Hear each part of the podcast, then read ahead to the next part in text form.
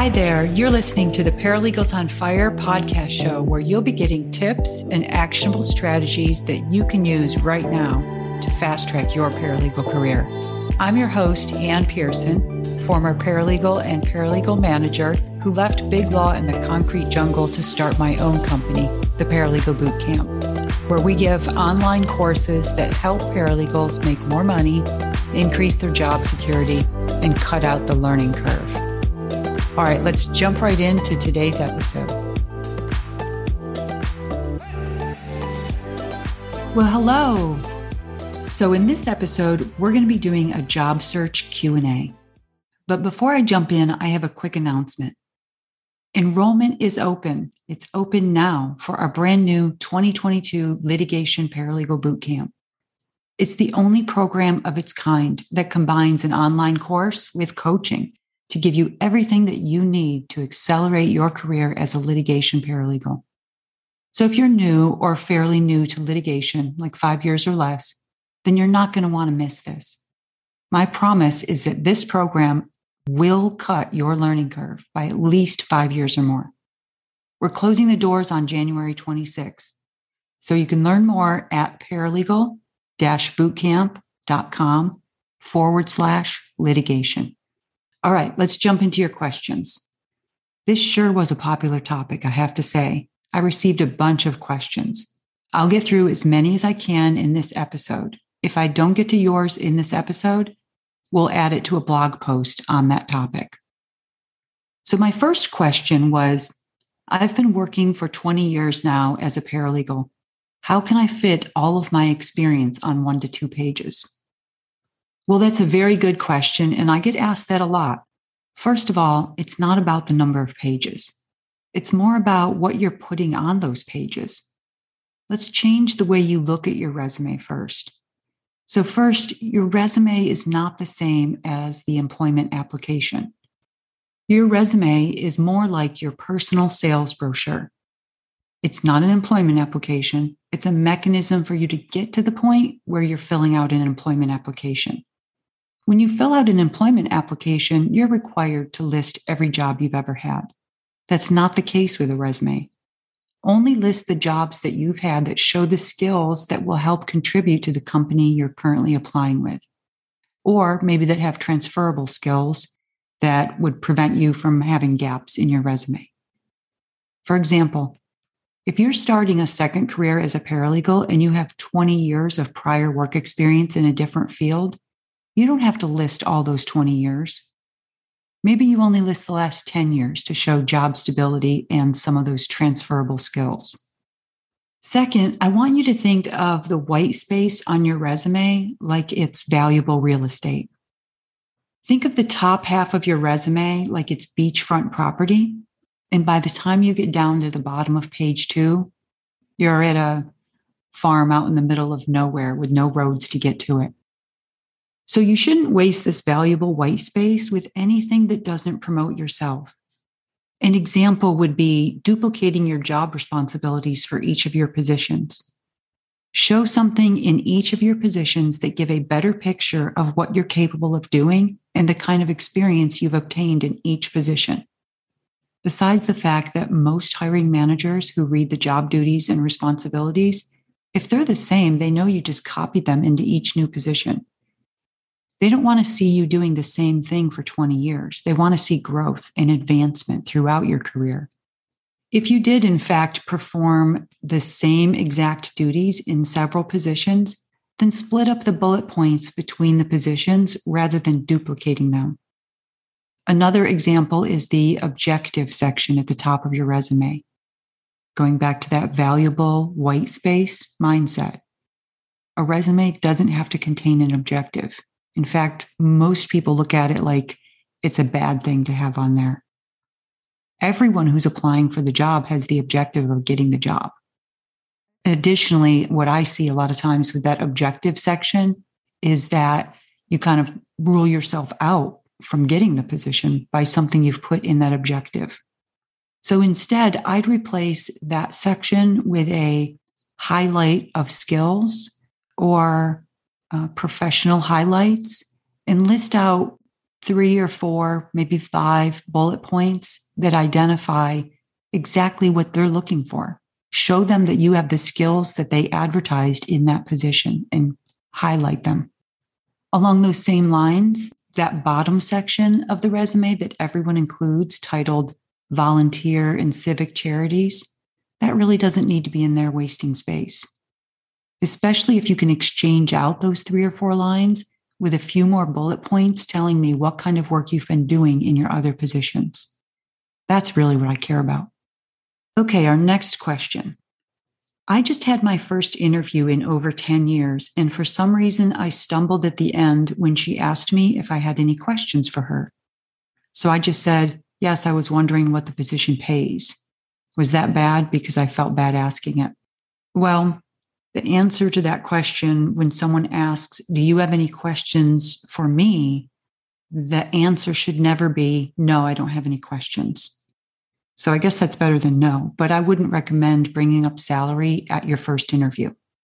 Now, I guess it wasn't clear. You didn't clarify in your question whether or not that was the first interview or not. But so here's a few questions that you could have in your mind, maybe write them out on paper so that you have a plan, right? Because even if you have a bunch of questions in your mind, they might have answered them throughout the interview and you wouldn't want to ask them again.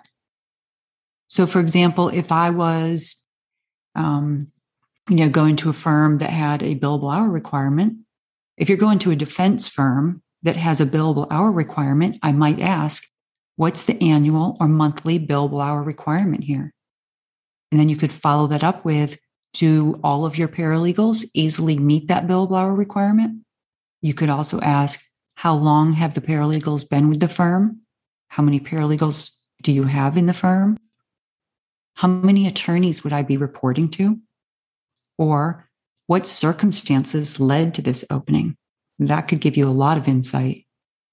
Another really good question that I like is what type of person do you see as the best fit for this position? So, which questions you choose to ask are going to depend on what's happened throughout the interview, but have at least one question ready for that interviewer, and preferably not what does the position pay? Remember that this is also your opportunity to highlight some of your accomplishments and strengths that you might not have had a chance to cover during the interview. For example, if it was a paralegal position in a law firm with a billable hour requirement, and you asked that question, what's the annual billable hours?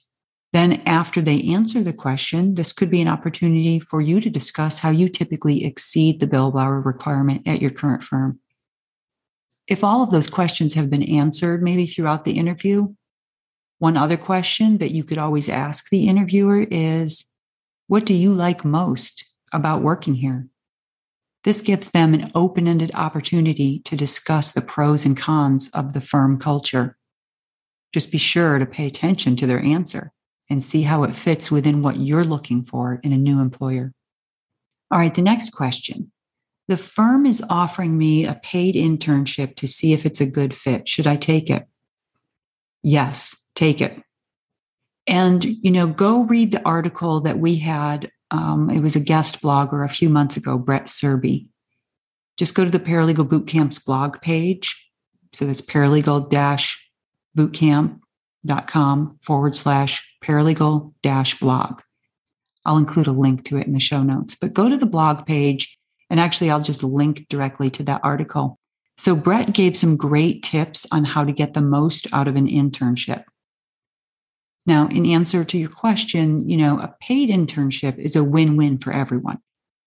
Even if they don't offer you a job at the end of the internship, it's worth it because you're going to be able to put that experience on your resume. Just make sure that if you accept an internship, you understand that it's a daily job interview, essentially.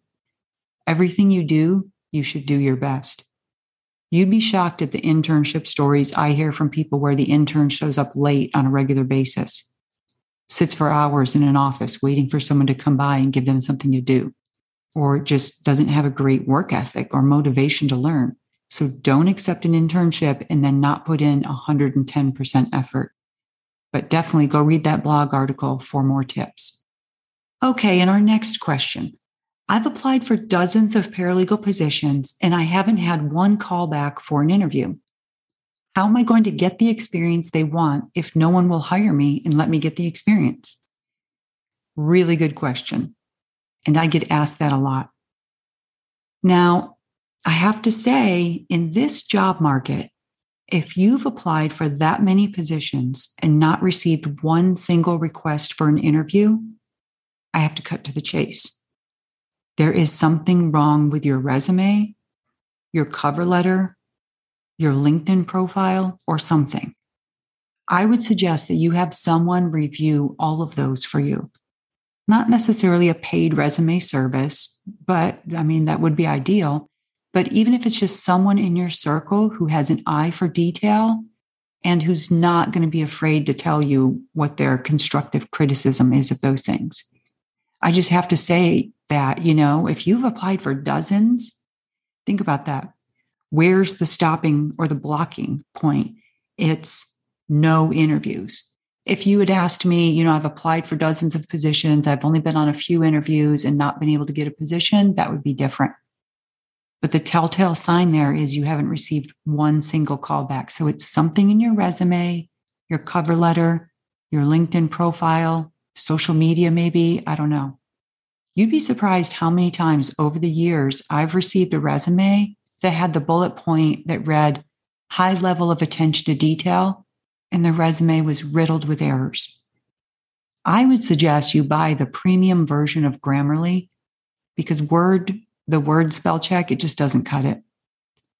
Now, the free version of Grammarly can work, but it only checks online documents, which I guess if you're working in Google, um, you know, Google Docs, then maybe that would work. Now, the other thing that I would say is that some people like to think that it's a numbers game when you're looking for a job, only it's not. Maybe you're applying for too many positions. I teach a job search and career development class for a paralegal certificate program. And I always tell them stop applying for 20 random positions a week, sending a generic cover letter, and just hoping that one out of those 20 will stick. Instead, take the time to customize your resume and cover letter in a way that resonates with that potential future employer. So if you're new to the field, don't spend your time applying for positions that ask for 10 or 15 years of experience. The reason why they're asking for that level of experience is probably because the hiring manager knows that that team doesn't provide much guidance or training. They know that the person in that role is going to need to jump in and run with the ball from day one. Look, when I was a paralegal manager, I received thousands of resumes and interviewed hundreds of people. There were plenty of them that didn't have the experience level in their resume. If I was looking for someone with two to three years of experience, yes, I'd interview a recent paralegal graduate who had a really good resume. If I was looking for someone with 10 to 15 years of experience, I might interview someone with a solid five years of experience, but not zero years. So make sure you're using your time wisely and you're spending the time necessary to customize that cover letter and resume for each position. All right, our next question. I keep hearing and reading that it's an employee's market right now, and it's the best time to find another job and get a big boost in salary, which I need desperately. But I really love where I work, and the people I work with are great. I get to work on interesting things. The attorneys respect me. I've been here for five years. The only downside is they don't pay me enough. Should I leave?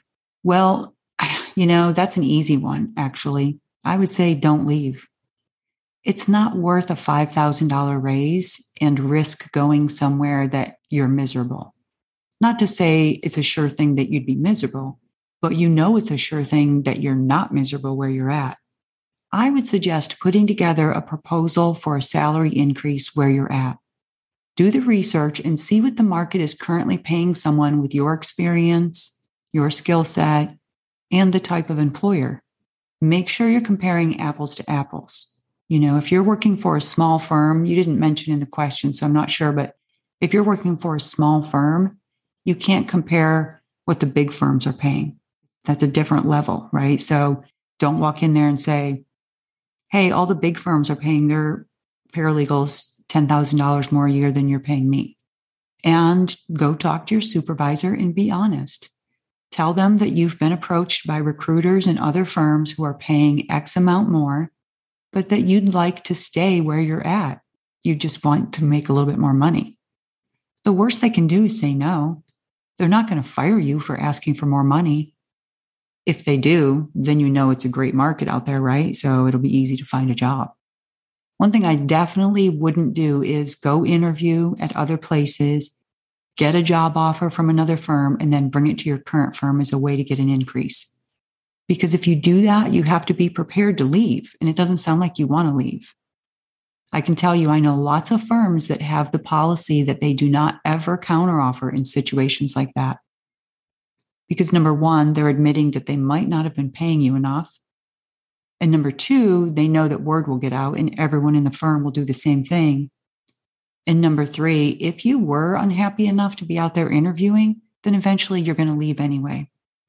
And that is so true. I saw that firsthand. True story about me. I was approached by another firm for a paralegal position back around, I don't know, 2000, 2001. And it was before I moved into management. I was still a litigation paralegal. An attorney that used to work for our firm left, and then later she reached out to me and wanted me to join her at the new firm. Happened to be in the very same building I worked in, too. And after a couple of interviews, they offered me $10,000 more than I was making. And this was back in 2001. I thought, hmm, this might be a good time for a change. I wasn't unhappy, except that I was traveling more than I wanted to be. So I accepted the position. They announced it to their attorneys, had my office set up for me to start, you know, for my first day. And then the attorneys that I worked with at my current firm came to me and said they got management to give me a $10,000 raise if I'd stay. So I stayed super embarrassed, by the way, having to call the other firm and tell them I changed my mind. At which time their office manager informed me that my name was actually on the door of the off of you know my office, not on the door of the firm, of course. but so guess what? Two years later, I left the firm anyway. Now it was for the management position, not another paralegal position, but still I left. I've talked with other managers and HR people, and they have dozens of stories just like that one. The saying is they always end up leaving eventually if they were unhappy enough to be out there looking. So keep that in mind. Our last question comes from Elizabeth. She said I could use her name, by the way. Elizabeth has a family law, or she's been a family law paralegal for about five years and is burned out from the stress.